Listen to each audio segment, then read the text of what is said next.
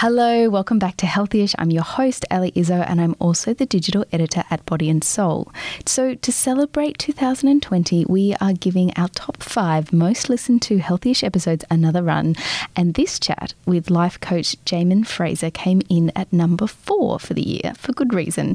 He's an expert on this topic and had some very succinct advice. Enjoy.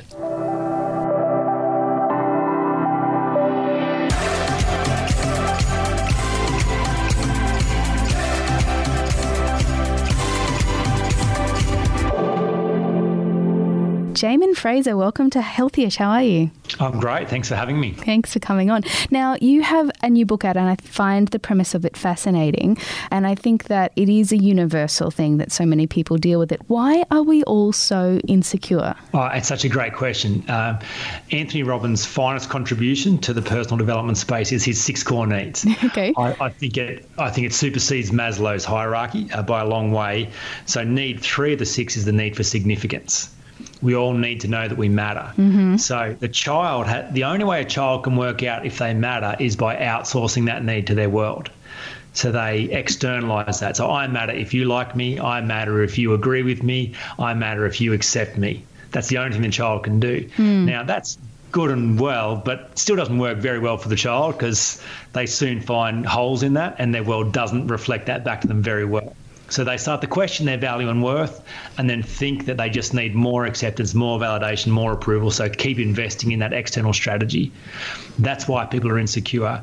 And, and the reason why people don't overcome that is they don't realize that they're still operating as a child in an adult's body, that the work of maturity is to work out how to validate your own existence and to fill your own cup and not just to be self-sufficient financially and physically but emotionally and relationally and intellectually so it is our role to be the ones that notice accept and, and understand ourselves rather than outsourcing that. Yeah right. And in terms of the just quickly because i'm sure there's a lot but can you summarize what the the most tangible downsides are of insecurity that people might be experiencing but not realizing what's causing it in their lives i guess yeah great so so a quick distinction and i highlight this in the book that in your 20s insecurity is probably really useful.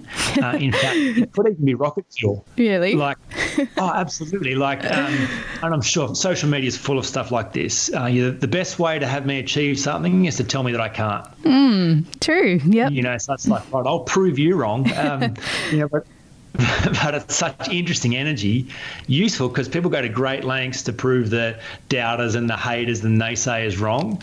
Um, but it's pretty toxic energy. And even when you have proved them wrong, they've kind of forgotten they told you you couldn't do it anyway, so they don't care.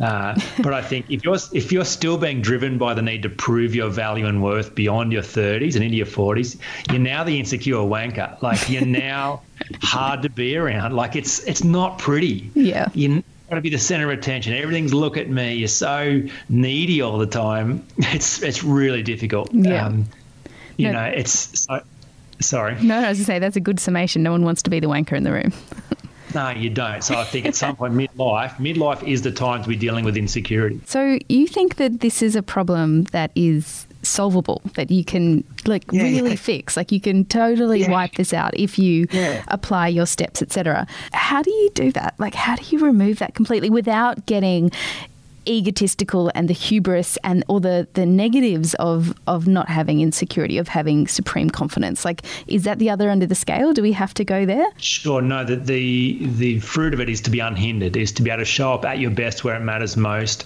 with nothing to prove and nothing to defend. Um, at the level of growth that you're at, by the way. So you show up unhindered this level of growth, inevitably you'll move forward and take new territory and find new uncertainty and new insecurity will arise. So the same seven practices that got you free last time will get you free at the next level. So just to be clear, you're not solving it once for all time, you're solving it for the level of growth. But how to solve it, um, it, it probably, you're right, there is a bit of work there, the seven practices, but I think it all starts with understanding what the problem really is. That's that's the big thing. People people try and solve problems where they see the pain, so they think their problems it's in their motivation or in their health or their finance. Um, then they kind of realize, oh my goodness, it's actually an insecurity problem. But even that requires a little bit more analysis. What does that even mean? Um, the the core of the insecurity problem is um, we're not afraid of failure, we're not afraid of rejection, we're afraid of the personal implications of those two things. If I was to fail, if I was to be rejected, what would that say about me? Mm. So we're actually most afraid of our own opinion of ourselves. Mm. Now, when you frame the problem like that, it's breathtaking because yeah. you're like, hang on a minute, it's just an opinion problem. Opinion is the lowest form of knowing anything. Opinions can be changed.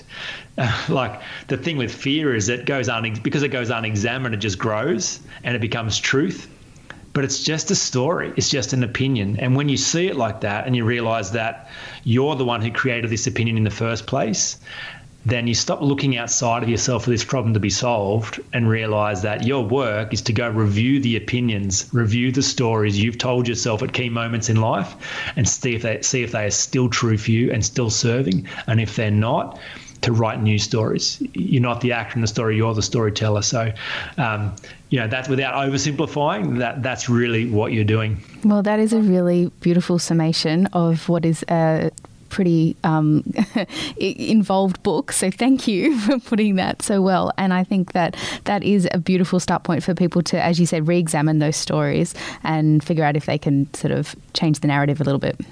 Yeah, or a lot. Or a lot, even. Probably. Be- that would be better. Thank you so much for your time. I really Thanks appreciate for having it. Me. That was a great conversation.